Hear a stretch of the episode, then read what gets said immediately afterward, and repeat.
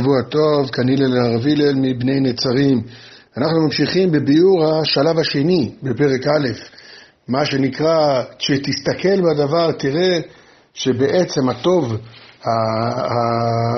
השלמות האמיתי הוא הדבקות בו יתברך. ראינו את דברי דוד המלך, הפסוק המפורסם, אחת שאלתי מת השם, אותה אבקש, שבתי בבית השם כל ימי חיי, שהפסוק הזה כמובן אצל חלק מעורר אה, חלחלה, איך נגיד, אה, רעד, מה רק לשבת בבית מדרש כל היום? הסברנו שעל מי נאמר עומדים בבית, הש... שבתי בבית השם רק על מלך בית דוד, וכשהוא נמלך למלכות. אבל אנחנו לא שם היום.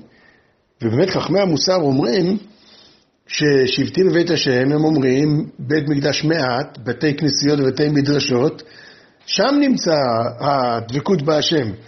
טוב, אז מה, וכל מה שבחוץ לא? ניחא, בגלות עוד אפשר היה לבוא ולומר שכן, אין, אתה רק צריך, אין לקדוש ברוך הוא לדעת אדמות של הלכה, אבל אנחנו שעסוקים אה, בבניין מדינת ישראל והחוסן הכלכלי שלה והתשתיות הלאומיות שלה, כל אחד במקומו, ואין משהו מחוץ לבית מדרש, זאת שאלה מאוד קשה. ובאמת השאיפה הזאת של הדבקות, ומצד שני של הנחת וה... לזרום עם החיים, היא, היא תביעה לא פשוטה באמת, שאין ספק שהיא הנכונה, אין ספק שכך נראה עובד השם, כך הייתה התוכנית האלוקית הראשונה נקרא לזה, העיקרית, ושם גם נגיע בעזרת השם. אבל בשלב בדרך זה לא בדיוק כך, כי ברגע שאתה מנסה לחיות את החיים ברוגע, אתה נתון תחת מושג שנקרא תאוות חומריות. טוב, הרב, אבל אני לא אוכל כל היום, אני באוניברסיטה, אני רופא, אני מהנדס, אני בנקאי, איזה תאוות חומריות? אה, טוב, אז זה צריך להבין, כבר, אולי כבר הסברנו את זה פעם. תאוות חומריות, הרבה פעמים מטעה המילה חומרי, תהיה הקשר שאנחנו רגילים משיעור א' בישיבה או מהשנים בישיבה, זה, אה, אתה אוכל בפינת קפה, אה, אתה אוכל יותר מדי, אה, אתה אוכל פיצה בלילה, אתה שטוף בתאוות חומריות, אתה חומרני. כי החיים הם מאוד פשוטים, או שאתה לומד, או שאתה אוכל. כשאתה אוכל אתה חומרני. אבל חומריות, תאוות חומריות, זה תפיסות מציאות, תפיסות עולם הנקראות בשפה יותר דקה, מטריאליסטיות. מטריאליסטיות זה חומריות, זה אותו דבר, לא? לא, זה מחשבות, זה תפיסות עולם, זה איך אני תופס את המציאות לנגד עיניי. כשאתה ילד, אז מה שמעניין אותך זה רק לאכול, כשאתה נער זה רק לנסוע את הטירונים. כשאתה מתבגר, יכול להיות, זה כל חוכמת המציאות, וכל הפיתוח של המציאות, וכל מה שאפשר לשכלל את המציאות. טוב הרב, אז מה רע? מה זה רע? טוב, מי אמר שזה רע?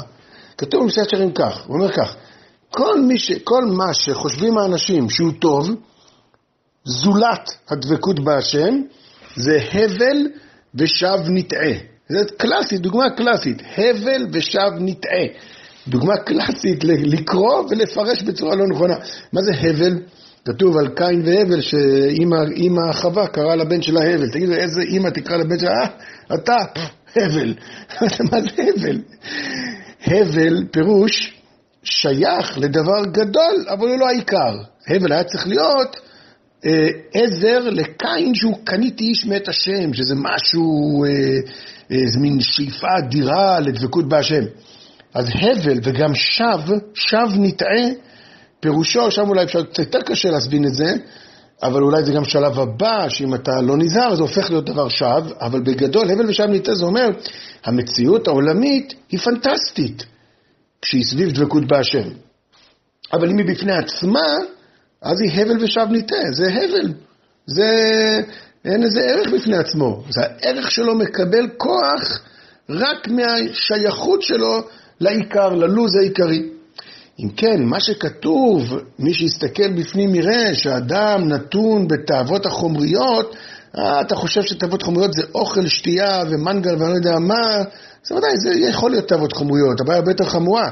אתה חושב, תופס, חושב, חי את כל העולם מצד השטח הגלוי שלו, מצד השאיפות החומריות שלו, שיכול להיות שהן טובות מאוד, שהן מחוברות לדבקות בהשם.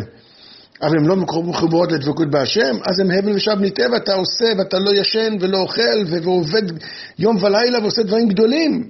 אבל חסר לך דבקות בהשם, אז זה לא, זה, כל צורת החיים הזאת יכול להיות שהיא בעצם רק עולם הזית, ולא מחוברת לעולם הבא.